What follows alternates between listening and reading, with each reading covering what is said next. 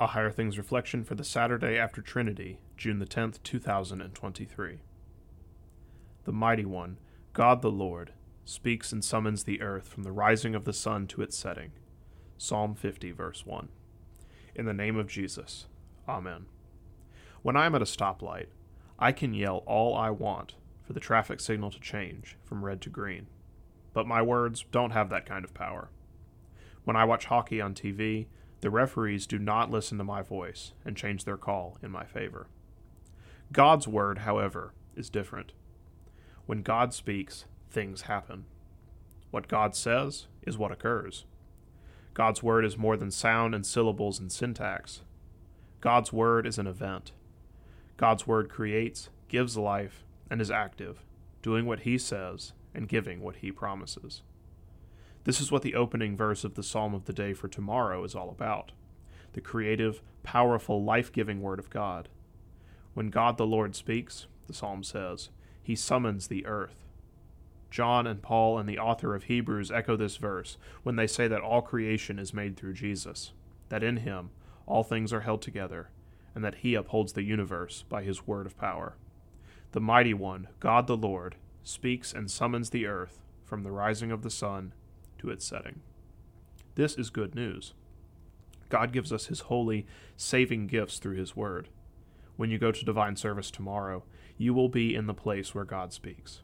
Luther even called the church a mouth house of God's forgiveness. You will hear the Lord speak in His word of holy absolution, forgiving your sin through His called and ordained servant of the Word. You will hear the invocation that was spoken on the day of your baptism when a pastor took water spoke God's word, and washed away all your sins in the name of the Father, and of the Son, and of the Holy Spirit.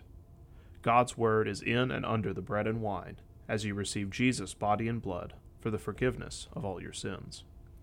As you get up and go to church tomorrow, rejoice that the same Lord who summons the earth from the rising of the sun to its setting also summons his word to give you what he promises, his word of life, spoken, declared, and delivered to you.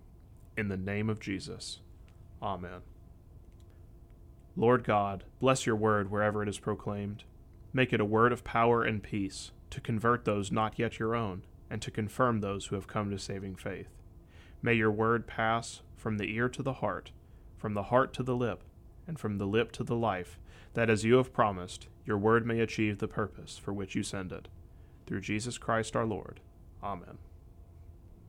I thank you, my heavenly Father, through Jesus Christ, your dear Son, that you have kept me this night from all harm and danger, and I pray that you would keep me this day also from sin and every evil, that all my doings in life may please you. For into your hands I commend myself, my body and soul, and all things. Let your holy angel be with me, that the evil foe may have no power over me. Amen. Our Father, who art in heaven, hallowed be thy name. Thy kingdom come, thy will be done, on earth as it is in heaven. Give us this day our daily bread, and forgive us our trespasses, as we forgive those who trespass against us. And lead us not into temptation, but deliver us from evil.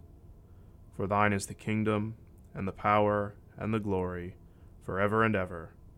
Amen. I believe in God, the Father Almighty, maker of heaven and earth, and in Jesus Christ, his only Son, our Lord, who was conceived by the Holy Spirit, born of the Virgin Mary, suffered under Pontius Pilate, was crucified, died, and was buried. He descended into hell. The third day he rose again from the dead. He ascended into heaven and sits at the right hand of God the Father Almighty. From thence he will come to judge the living and the dead. I believe in the Holy Spirit, the holy Christian Church, the communion of saints, the forgiveness of sins, the resurrection of the body, and the life everlasting. Amen. With tragedy, sickness, and political unrest everywhere around us, it can be difficult to find hope newspapers and social media seem to be plagued with headline after headline of sin, death, and destruction. How can we find hope in these seemingly hopeless times, and how can we provide hope for others? Reverend Dr. Matthew Harrison provides encouragement in his book, Take Courage Hopeful Words for Hopeless Times. He reminds readers of God's words of hope and promise, and points us toward trusting in Jesus during our temporary earthly struggles. Take Courage, now available from Concordia Publishing House.